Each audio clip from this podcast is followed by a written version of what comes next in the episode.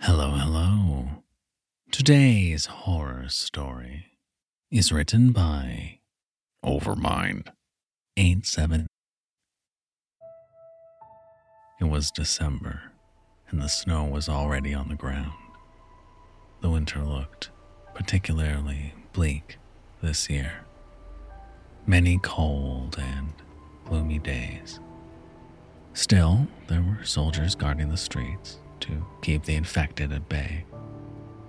The bus I was in just crossed the last checkpoint before the hospital we were heading to. It was once again time to relieve the current researchers working there to find a cure. Being under pressure to save the human race for too long, and some of us might start to crack. We can't afford that. But I wasn't heading there to work, not this time. I was going to visit my wife, who had been stationed there and was a fellow researcher. Looking out the bus window, I noticed lights beginning to come on in the houses that surrounded us on both sides. It was getting dark, but fortunately, we had enough sentries to keep us safe from the infected. the infected. Sounds like something out of a horror movie. But there they were, as real as I was, and hiding a horrific fate in their decaying carcasses. It sounds rude to put it that way, but you get desensitized after a while. Thinking of them as people was too much to bear for anyone that worked or lived near them. The front door of one of the houses opened as we slowly drove by. The jumpy sentry who was posted there pointed his rifle at it as soon as he noticed. But luckily, nothing came of it. Somebody yelled something from inside the door. The sentry yelled back and waved in a friendly manner. The door was closed. That was all. We had enough security in this walled off part of the suburbs to keep any roaming infected at bay. But having a weapon doesn't protect you from your conscience. Back when the security was still being set up, I was spending more time outside the hospital, talking to people, running back and forth. I happened to walk into one of the many grisly scenarios that we were now forced to endure. Contact with the infected happened more often back then. One of the sentries had turned his back on the house to chat with someone briefly when someone spotted the infected in that yard. It was a little boy.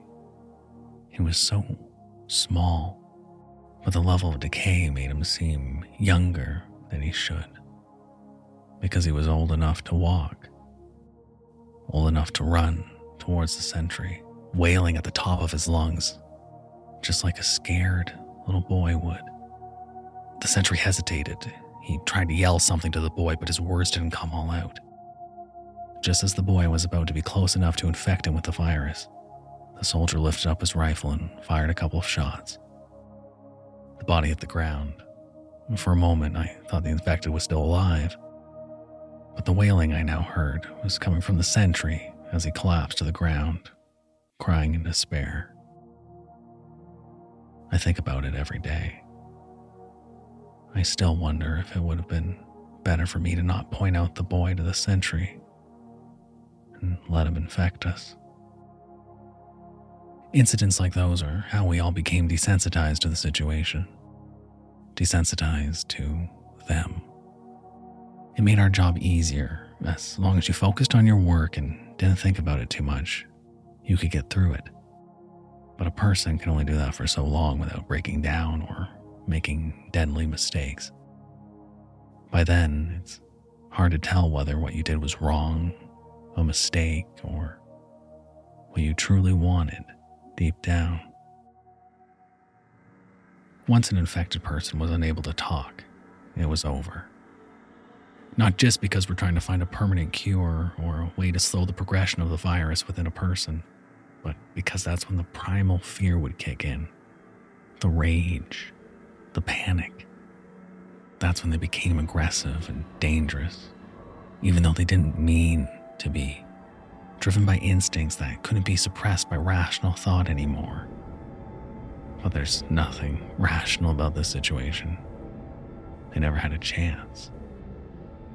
The panic they caused in others near them ensured that there wouldn't be anyone left to seek help from, That's only ever if they could become calm enough to seek help in a non threatening manner. And even if they managed that, it doesn't mean that the infected people around them would keep their composure. The virus spread like a wildfire after a drought, and the panic was the wind that fed the flames. The bus finally pulled up to the quarantine station. I was anxious to see my wife before too long, so I went through the disinfecting station as fast as I could while still adhering to proper procedure. The clinical setting always reminded me of when we first met back in college anatomy lab. We also shared a couple other classes like ASL and calculus. Because of that, we ended up spending a significant amount of time together. It's easy to see where things go from there. A few years after, when everything began to fall apart, we both agreed that because of our chosen career paths, we had an obligation to put our skills to good use in order to help the situation. We've been here ever since, working tirelessly to beat this thing. This monstrosity. But like I said, it gets easy to become disillusioned when working on finding a solution for a global crisis for so long. You become more and more aware that you're getting nowhere, slowly. It happened to me first. I've hidden it very well. The fact that I've lost all hope we will find a cure. I felt that way for a long time, but I keep working anyway. Not because the hope has come back, but to give others the appearance that we might still have a chance. If I've lost my hope, at least I can keep others from losing theirs. Besides, I don't have anything else in my life to give me purpose, so what else would I do? My wife was hit much harder than I constantly seeing the bodies arrive in all levels of decay, some moving, some not, finally got to her. Her hopeful attitude and pep decayed into a quiet listlessness that she hid behind a forced expression of positivity whenever anyone would ask her how she was doing. But I knew her better than anyone, and she knew me.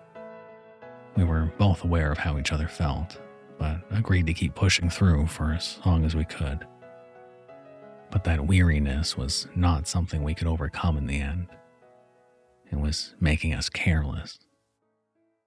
That's why she didn't notice the small tear on her hazmat suit until it was too late. I arrived to my wife's room, accompanied by my designated hospital escort. Even the people working there, such as my wife and I, had to be under constant supervision just in case someone loses it big time and does something extremely stupid. Thankfully, I had worked with this young man a few times before, so it was comforting to have a familiar face by my side on this last visit.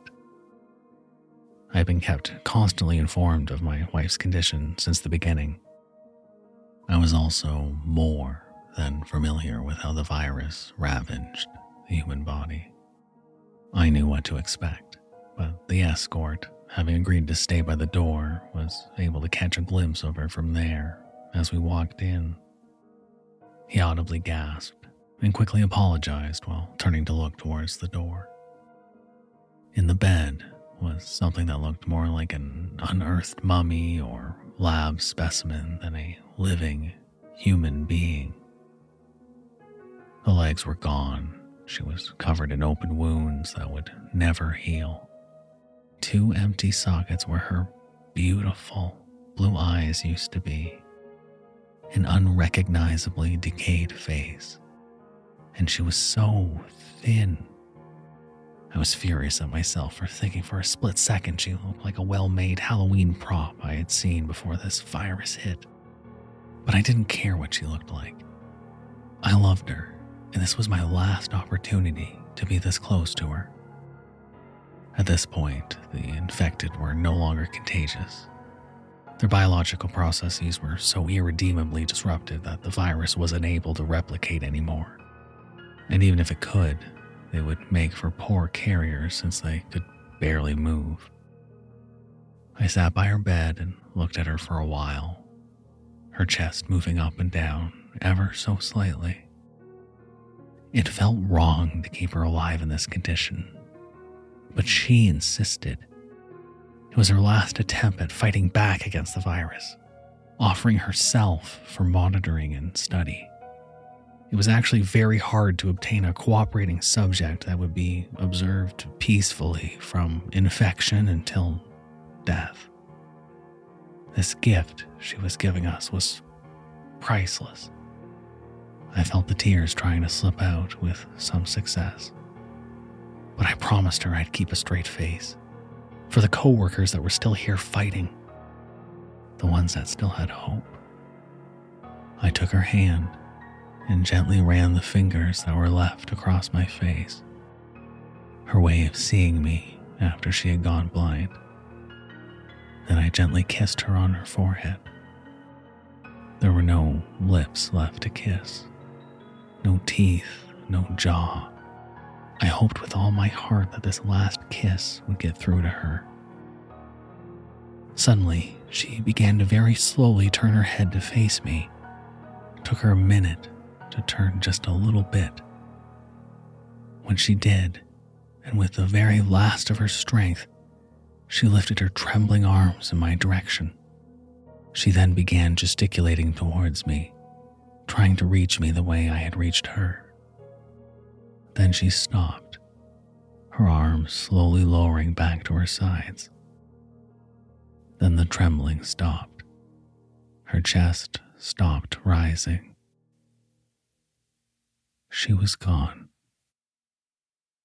I would have given anything for this pandemic to be like the movies, where the zombies lose their consciousness and intelligence first, becoming mindless animals animals that can be put down, animals that can starve to death, animals that will continue to rot from the inside out, top to bottom, starting with the head.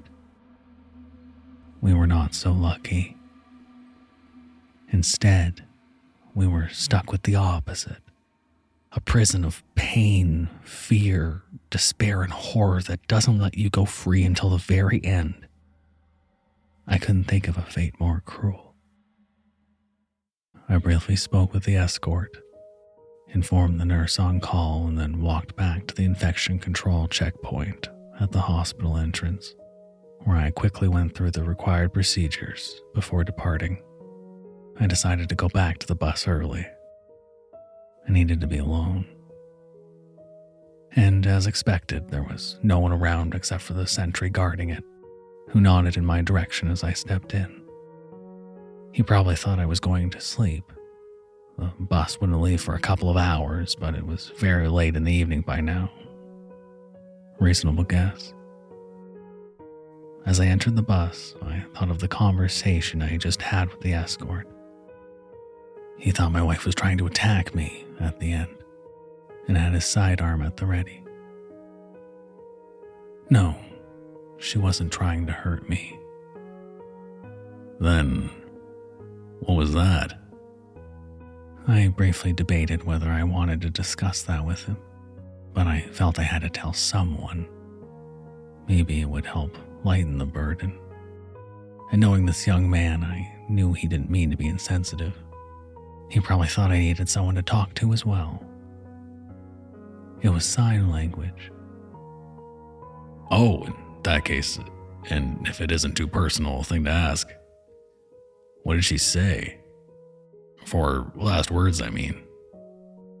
He suddenly became very aware of how prying he was being. I patted his shoulder to ease his anxiety. She said, I love you very much. Goodbye. I went to the back of the bus and sat down in a corner. Then I wept.